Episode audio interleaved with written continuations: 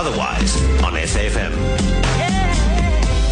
And welcome to Otherwise Mzansi. You're listening to SAFM, South Africa's news and information leader. Shado Twala is my name. My producer is Hazel Marcuseni and Derek Fordyce, our technical producer for today. You may reach us on 0892 10 email otherwise at safm.co.za, tweets at otherwise SAFM or at Shado Twala. Now, Dr. W. A. Liebenberg is the author of The Brain Surgeon's Diet Train Your Brain to Shed Fat. He explains how the brain is the most powerful tool you have for losing weight. And then later on, we tell you about Penguin Books, who published the book, who invite you to sign up for the Brain Surgeon's Diet 16 Week Weight Loss Challenge do stay tuned because it gets very interesting. But first, our lunch bite for today, which is called Don't Quit by Annelise Joubert. Incidentally, I took it from the book The Brain Surgeon's Diet. When you've eaten too much and you can't write it down and you feel like the biggest failure in town, when you want to give up just because you gave in and forget all about being healthy and thin.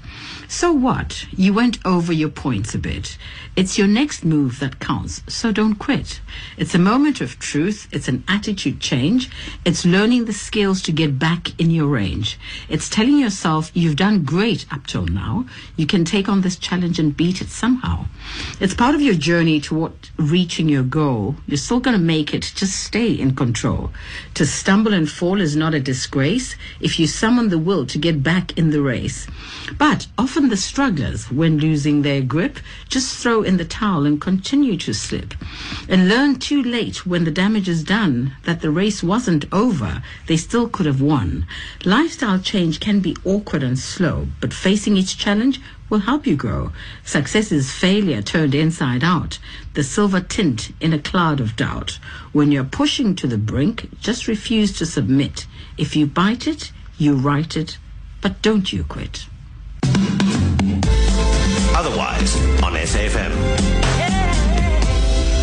Now, Adriaan Liebenberg holds a master's degree in neurosurgery from Stellenbosch University and is a fellow of the College of Neurosurgeons of South Africa. He's an internationally published author of a standard work on brain surgery and works in private practice in the Western Cape. And Dr. Liebenberg is also an amateur photographer and keen adventure motorcycle rider. Dr. Liebenberg, thank you for joining me and thank you for your time. Welcome. Thank you very much, Ed. It's lovely to be on your show.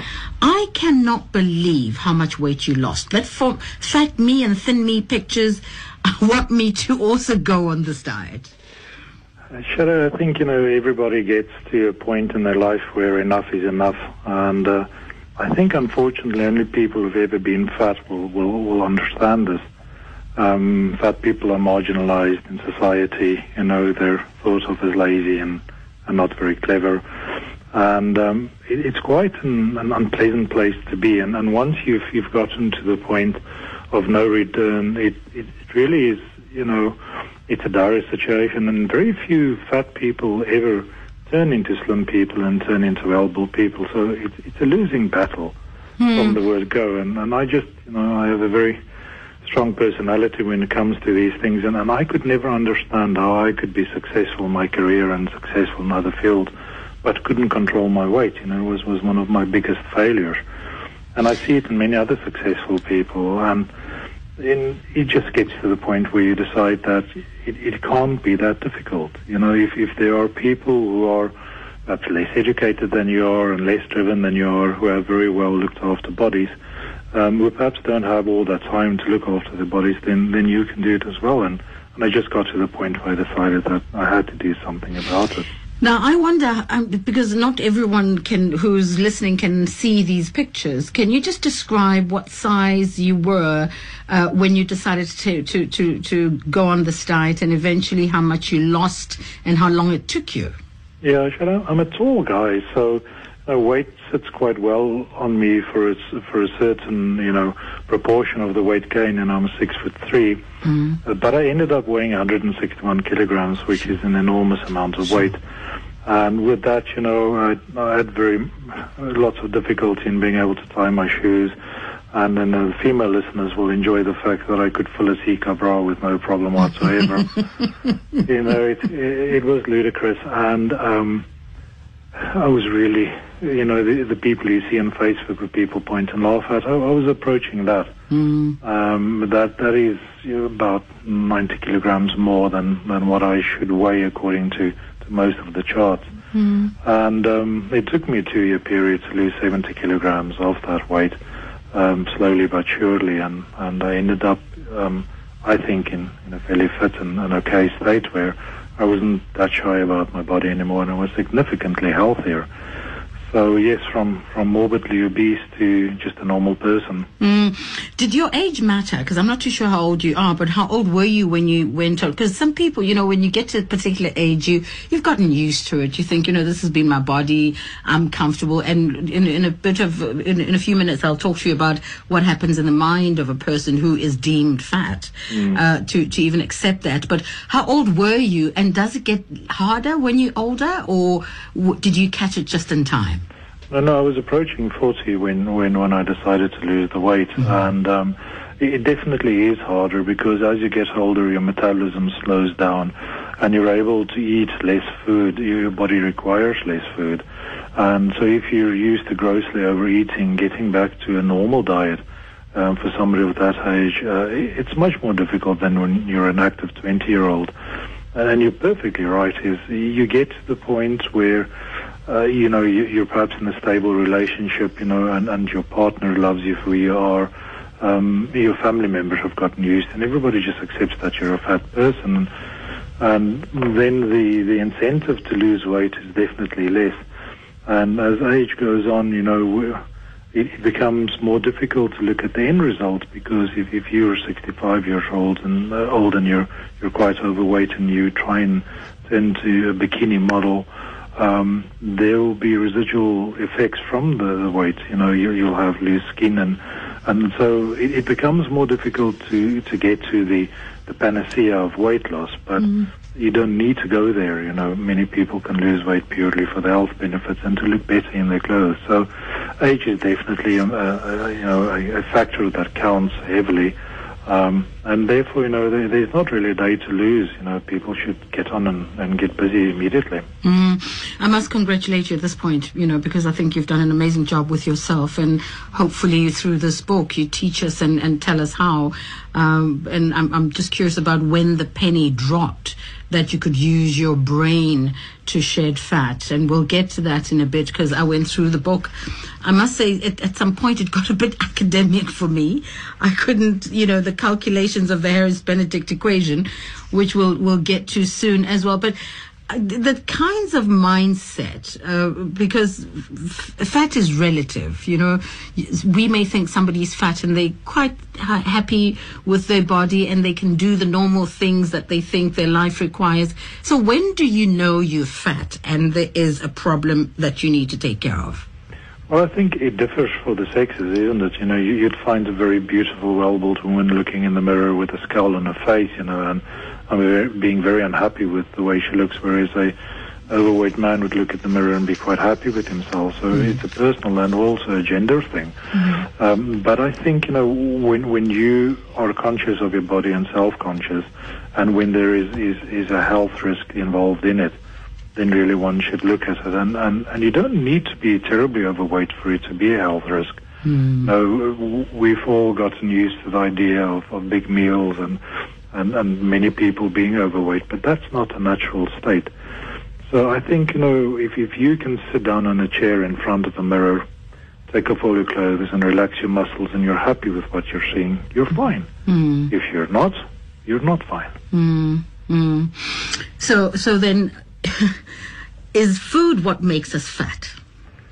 No, I, I, I think it it's not understanding what food is and what diet is. Um, we have such a lot of information these days. Now we've got the social media platforms, we've got the internet, you know, we've we've got the wonderful tool of Google, um, and I think that's saturated us beyond the point of of really actually knowing anything. And, and there's all these perverse incentives of big companies trying to make money out of people who are overweight. We, we don't tell the truth and, and do false advertising. So in the end of the day, what, what makes people fat is, is really their unhealthy relationship with food.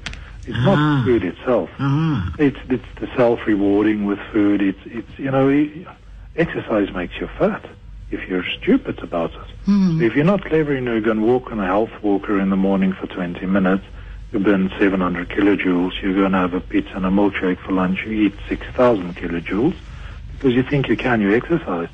It, it's being uneducated as far as diet and exercise is concerned, what makes us fat. Hmm. We have this relationship with food where a whole pizza is fine. Beyond a slice or two of pizza, it's never really fine because it's not healthy. It's got all those kilojoules in, and, and once you understand that and you can actually select the healthier food choice and enjoy it, then you're on absolutely a new planet and in a new place. We, we've got a lot of uh, quick fix solutions for weight loss in the market. Why? What makes yours different? And yours is not a quick fix, by the way. I understand that because Yeah. it's a lifestyle change.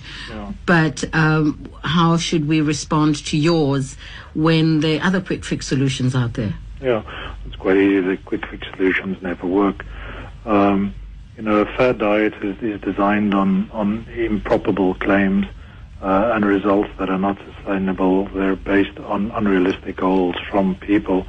You know, if you want to book these days, you click a button on the, the internet and it's delivered to your house. If you want a pizza, somebody brings it to your house. If you want to lose weight, then you click the button that says quick fix solution and it's sorted. Mm. It never is. It takes us many years to get fat and it will take us many years to get thin again. You can't expect to lose 10 years of weight gain in six weeks. It's impossible. If you do, it will be only the weight on the scale.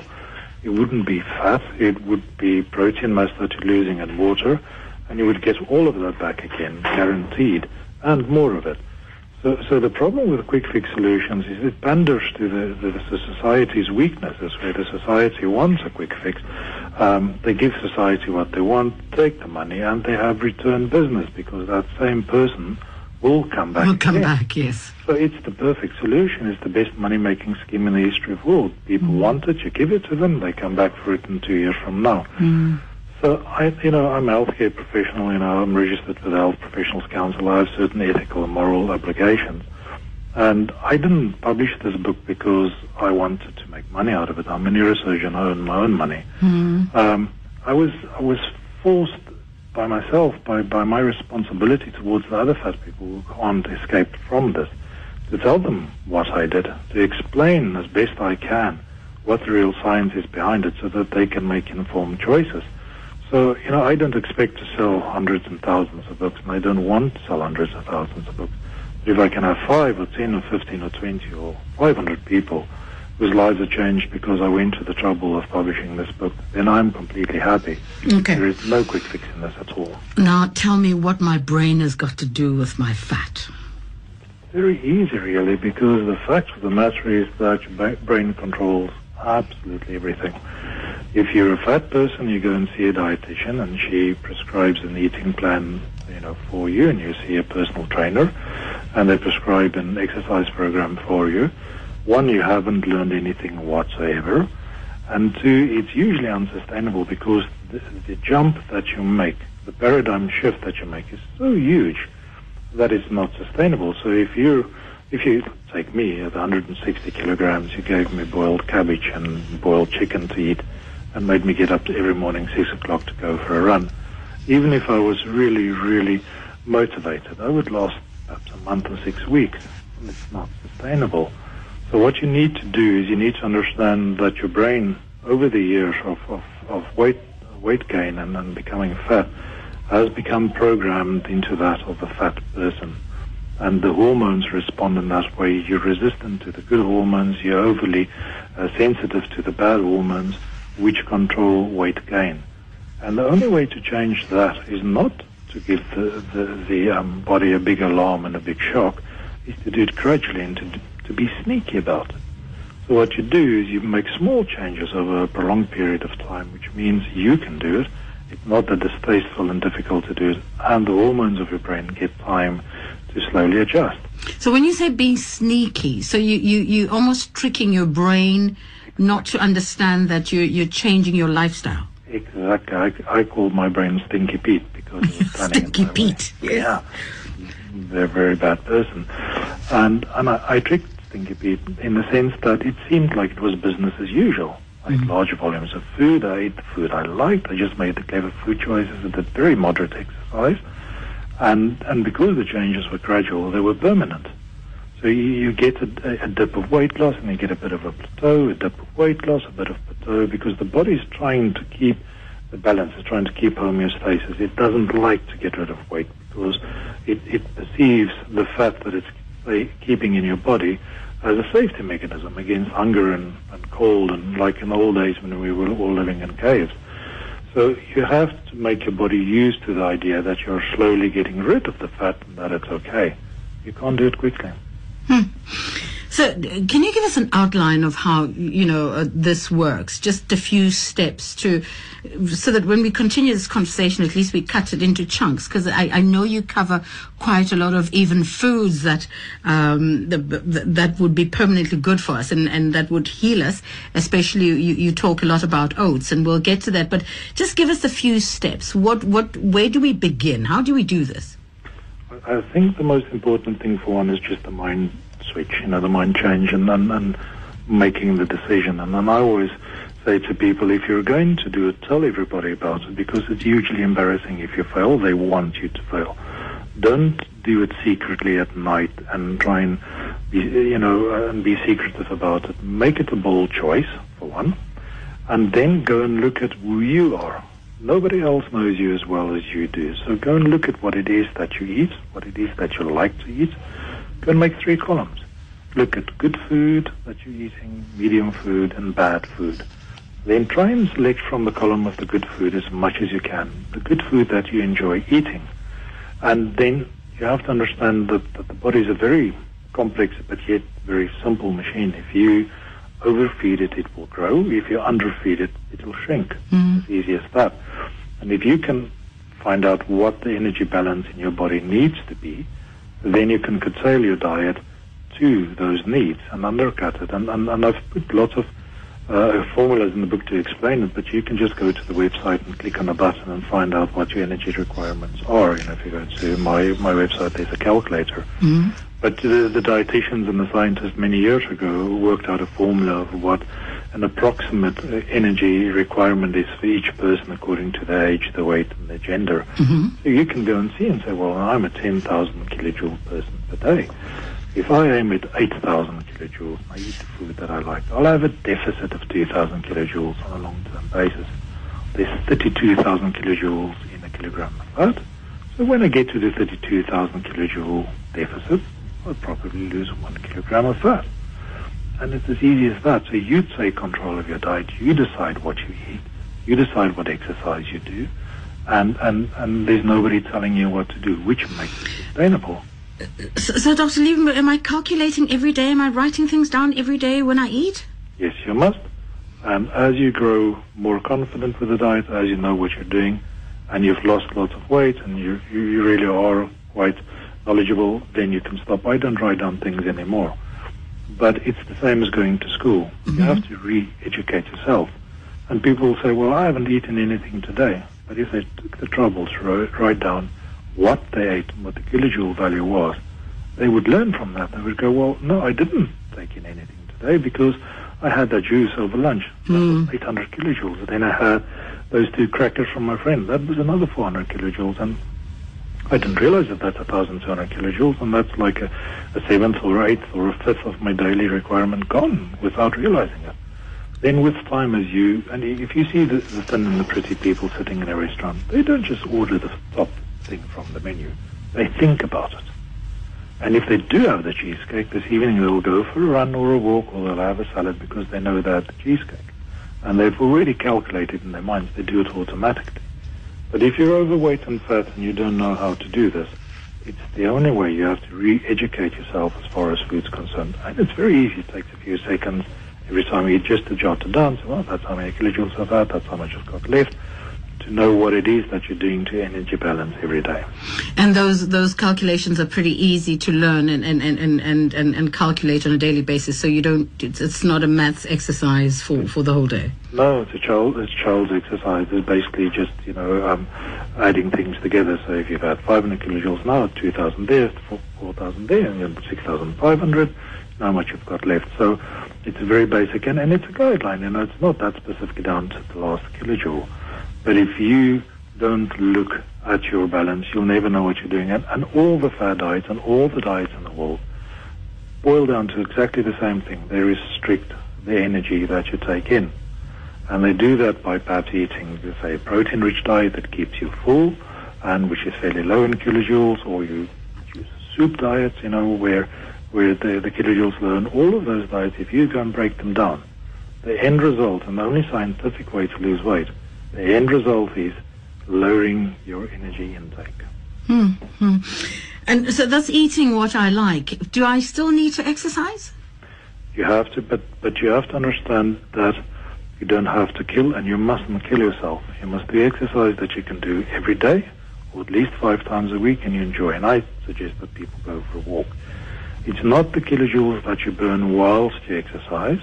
It's the fact that you push up your metabolic rate of your body. Your body becomes a faster um, energy burning machine by doing regular exercise, which means throughout the week you'll burn energy at a fast rate just because you're doing frequent moderate exercise. If you can run, you can run, uh, but it's not necessary to do vigorous exercise.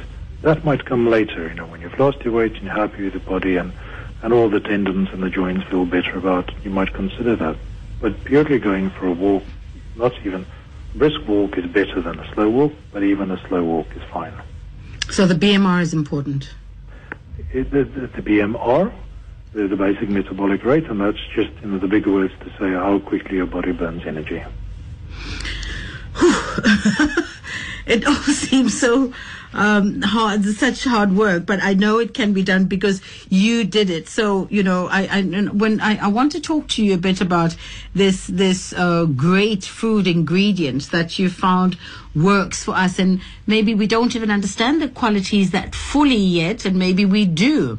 And the scientific word that, that you used was the Avena sativa. Is that right? Yeah.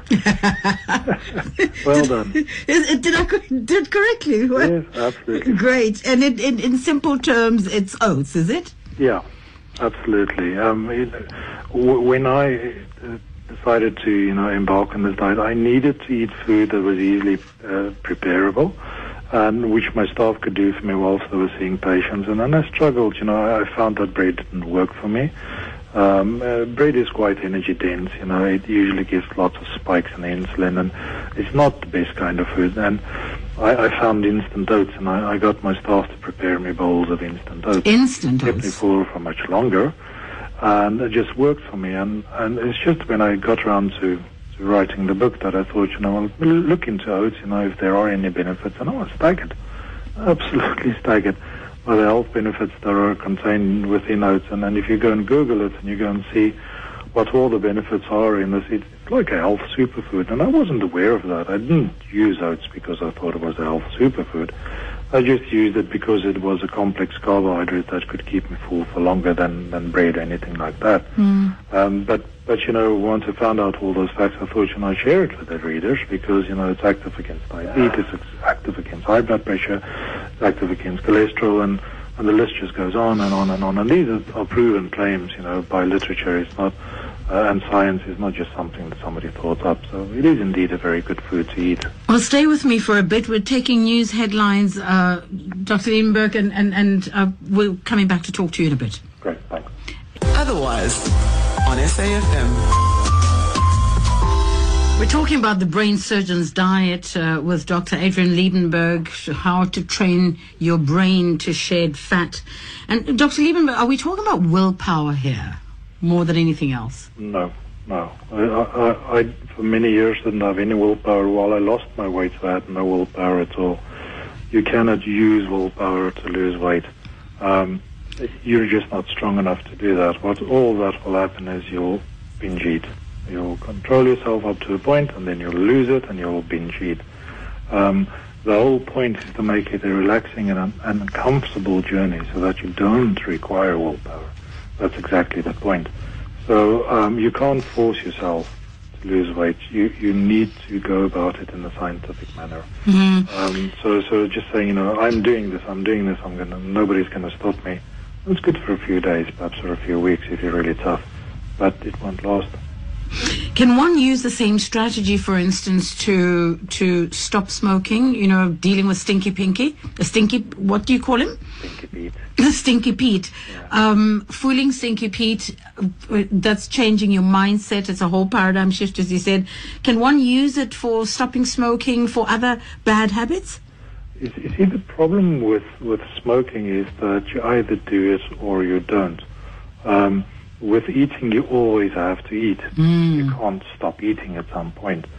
So, so it, it's a completely different approach in that. Um, and in, in stopping smoking, the, it's just really the first two days that the cravings are severe.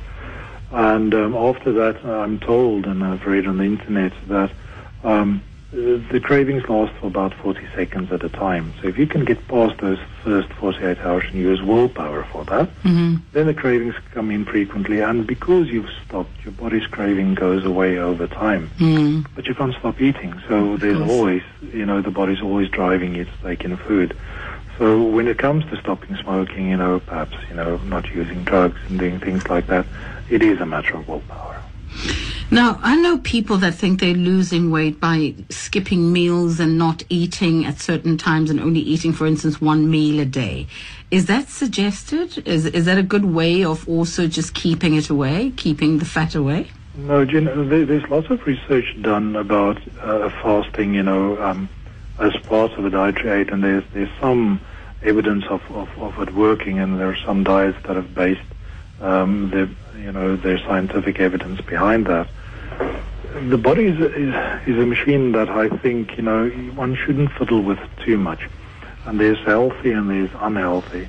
And I think, you know, the body needs constant energy. It needs nutrients all throughout the day. And the best way to go about it is just eat a normal balanced diet with breakfast, lunch, and supper, few snacks in between, and continue with that and just change the foods. To do weird things, you know, like excluding food groups or fasting for a day or fasting for a portion of the day, um, it's it's really not healthy in the long run, and, and it confuses your metabolic systems inside your body. So all of those are short-term solutions. And if you look at the fitness industry and, and you look at bodybuilders, um, they would do that before competitions. They would do all kinds of different techniques to get the body mass as low as possible and have the best possible physiques. But it's not a healthy thing that they do in the long term. It's a short-term solution, and exactly the same thing happens here. If you want to have a long-term healthy body and a body that looks good, you have to feed it constantly, and you have to feed it good food. So let's go through this again. Uh, we missed we missed a step there. The Fat People Anonymous. Yeah, very, very important. It it's That's- like Alcoholics Anonymous. Yeah, that, Right. that's the mind shift. hmm That's making the decision because you really have to decide whether you're happy with yourself or not. Mm. If you're not happy, then you have to admit, I'm not happy. This is not cool. And I'm not chubby or overweight, I'm fat. And it's a nice word to use because it's just what it is. And, um, you know, the moment you sit down and, and you say, listen, but I am fat, I don't like it, I'm going to change it, that's when you can make the difference. So it's when you go, oh, well, you know, it's not that bad, then, then it's not that bad, then stay the way you are. Mm. But if you want to change, it has to be a definite decision and followed by action. And the action needs to be a scientific action based by science and by literature. And you shouldn't go about it in an uncoordinated fashion. You should do it step by step, make it an easy and pleasant process, and carry on with it. Okay, so accept that you're fat, eat what you like, exercise, and easy exercise, as you said. And you then said you must watch thin people or people that are not overweight. Yeah, why reinvent the wheel? Go to the to, uh, to the shopping mall and follow a thin person with a trolley around. Then follow a fat person with a trolley. Look what's inside the trolley. It's, it's very obvious who the thin person is and who the fat person is. And check what they do. What do they eat for lunch? What do they eat for pudding? When do they go for a walk? Do they exercise? Do they drink alcohol? How frequently do they drink it? What do they choose? They've already found many of the answers. Check what they're doing. Uh, It, it's a very good template to follow, and they're everywhere. Just watch them. And then, of course, balance your books. Make calculations of everything that you eat, and and and of course, uh, is that is that what's called the Harris Benedict equation? Look, the Harris Benedict equation sounds very formal and very. I know. Please, please just simplify it for us. Yeah, and, and it's it's purely equation that says what your energy requirements are, and you can either just fill in the little blanks in the book and work it out yourself, or you can go to my website, the Brain Surgeons Diet website, Mm. and there's there's there's a little calculator there. You fill in your age, your weight, and everything, and it spits out what your kilojoule requirements for the day are.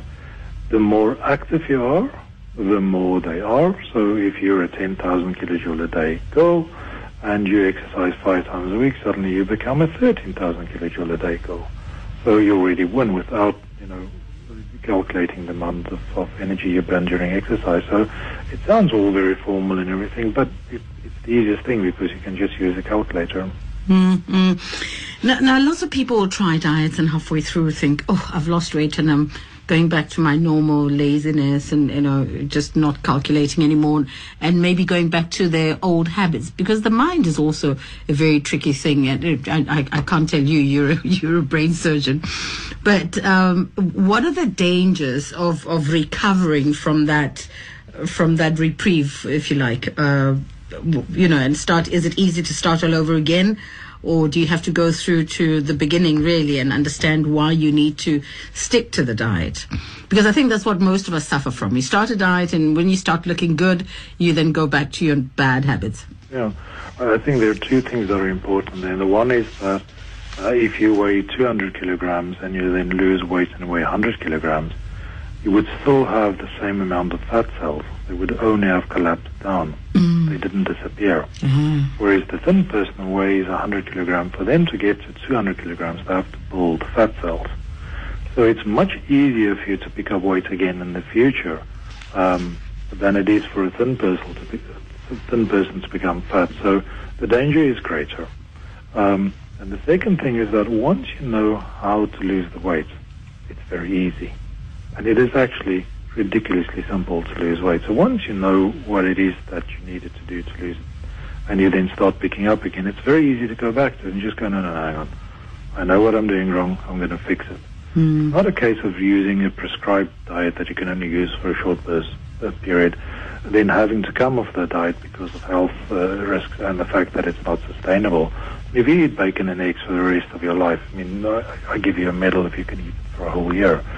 So, you know, then you, you, you, you fall into this chiasm of not knowing what to do now because I can't follow this fad diet anymore. What do I do in the meantime? And I, and I think that, that basically is the risk. But when, once you've educated yourself and you know how, how you should go about to be thin and healthy, then you always know it and it's very easy to recoup it. Mm. It says use your mindset to beat your bad habits. And, and, and, and the book is available at all good bookstores, uh, Dr. Liebenberg? Uh, It is indeed. It's, uh, the interesting story about that is, you know, I, when I lost the weight, I was being assaulted by my staff and by my patients to try and tell them what I did. So I wrote a few pages, and eventually I wrote a little book and I published it uh, uh, through my website. And um, that was in 2011, and it did so well that I've since then been hounded by several publishers to release it to the general media. And um, so in January, Penguin has, has given it out as a big publisher, you know, to, to spread it widely. Mm. And uh, so it's it's available on the internet and, and in bookstores and everywhere. So, you know, and, and hopefully we'll, we'll help a few thousand people if we can. Well, just when we knew we were talking to you, Penguin sent us this weight loss challenge. Do you know anything about it? Yeah, 16, the 16 week weight loss challenge? Yeah, it, I, I think it's it's a nice thing that that Penguin is doing. It's a very good idea. Many diets have challenges to kind of get people to start off and, and you know give them a bit of a boost and an incentive. Mm-hmm. And and uh, you know you, they're usually a very short, three or four or perhaps six, and some of them twelve weeks. And I suggest that uh, make it a proper challenge of 16 weeks to give people, you know, that's a four-month period. Um, it's not a fair diet, so if it's going to be a lifestyle, you know, work on it for a few months and see where you are and what you get. And it, it's literally a case of signing up on their website and then becoming part of the team. And what they will do is, you know, they'll you'll, you'll send in some evidence of where you're at now, and then at the end of the period, you'll send in some evidence.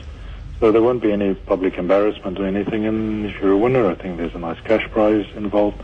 But it's really more to do with building a community of people who can help each other along. Hmm. You know, once you've lost the weight and you see the person next to you on the bus or on the train or, you know, in the movie in the cinema or is fat, you really should be able to say to them, listen, by the way, you know, you're beautiful just as you are, but I used to be very heavy and overweight. And I lost all this weight. Look at me now. And they go, well, fine, you know, we said you could speak to me, that's fine. And they say, well, how did you do it? So, well, I'll tell you. And there is a social responsibility with that. For all of us, actually, yeah. But Dr. Liebenberg, do you think 16 weeks is enough to to flip that mindset for that paradigm shift? Uh, one day is enough your mind. Is it? Once you've made the, the choice, uh, and once you see the results, uh, you see results fairly quickly. Um, then then you'll know because it, it's not the scale. You know, it, you have to look at the numbers on the scale, but it, it's feeling the top of your arm, feeling the bottom of your belly, you know, feeling your buttock and feeling loose in your clothes and. And and it's it's like an hallelujah moment, you know. You feel as if the sun's shining on you because you suddenly you feel, but but I am doing it, I'm doing it myself. I'm figuring this out as I'm going along, and it's me doing it for me. Oh, all of us are looking out for the hallelujah moment. Somebody's just sent me a message here saying, Do carbs turn to fat in the body? And if so, does cutting them out allow fats and protein to become the replacement fuel with the bonus that these make you feel full faster, thus leading to easier weight loss? Did that make sense to you? Yeah, you see, what happens is that there, there are different macronutrients, and the macronutrients just means, you know, fat, protein, and carbohydrate. And then the micronutrients, like the vitamins and trace elements that we need. And all food is built up to a certain extent from macro and micronutrients. And they all have their benefits and, and the bad side. And, and we need fat in our body, for our body to exist normally. And many of the cell membranes and many of the, the hormonal functions require fat. At the same time, exactly the same is true of protein, and exactly the true is, is, is true. Exactly the same is true of carbohydrates. Carbohydrates are the quick energy solutions for our body. It's something that gives us a quick oomph and a quick getaway, whereas protein is more of, of a steady energy um, provider. But if you were to eat only protein, then frequently you would feel quite sluggish. If you only ate uh, carbohydrates, then frequently you would get lots of energy spikes and downs with that. Um, fat, once again, you know, is something that that um, uh, releases energy very slowly compared to carbohydrates. So all of them have their good and their bad. If you cut out carbohydrates completely, what you're doing is, is you might be fuller for longer by eating proteins, but you're taking away some of the energy requirements and some of the, the um, uh, metabolic processes of your body. So it's always good to have a combination of all three of those in your diet. The World Health Organization has actually got, uh, you know, uh, kind of guidelines on that, saying, you know, that you should have an adequate amount of, of carbohydrates in your body. You should keep the fats to a lesser portion, and you should keep a moderate amount of protein in there. And this is obviously, you know, always a topic for debate. And I, I prefer not to go with individual opinion, but rather with the weights of scientific evidence and always base what I say on what big organizations like the World Health Organization mm-hmm. actually say, mm-hmm. because that, that's just a great way to go about it. Listen, I, congratulations once more, and thank you for sharing your, your, your journey with us and your story with us. And I hope we talk to you soon after all of us experience that aha moment, that heavenly moment of having done an amazing job for ourselves. Thank you so much, Dr. Liebenberg, for joining us, Thank you very much, Adam. and all the best. Thank you. Bye bye. It's called The Brain Surgeon's Diet Train Your Brain to Shed Fat. And it's published by uh, Penguin Books. And Penguin is saying all listeners need to do is head to head to their website www.penguinbooks.co.za and then click on the competitions tab and that is for you to sign up for the brain surgeon's 16 uh, diet 16 week weight loss challenge and all the details are there and explained and of course, the cutoff date is the 8th of February. So if anyone has a question, please tweet Penguin Books SA. That's at Penguin Books SA, and they'll answer all your questions. So don't tweet me, tweet Penguin Books SA. And hey, I wish you a healthy life. It sounds like we're working towards it. We'll share all the information that we have.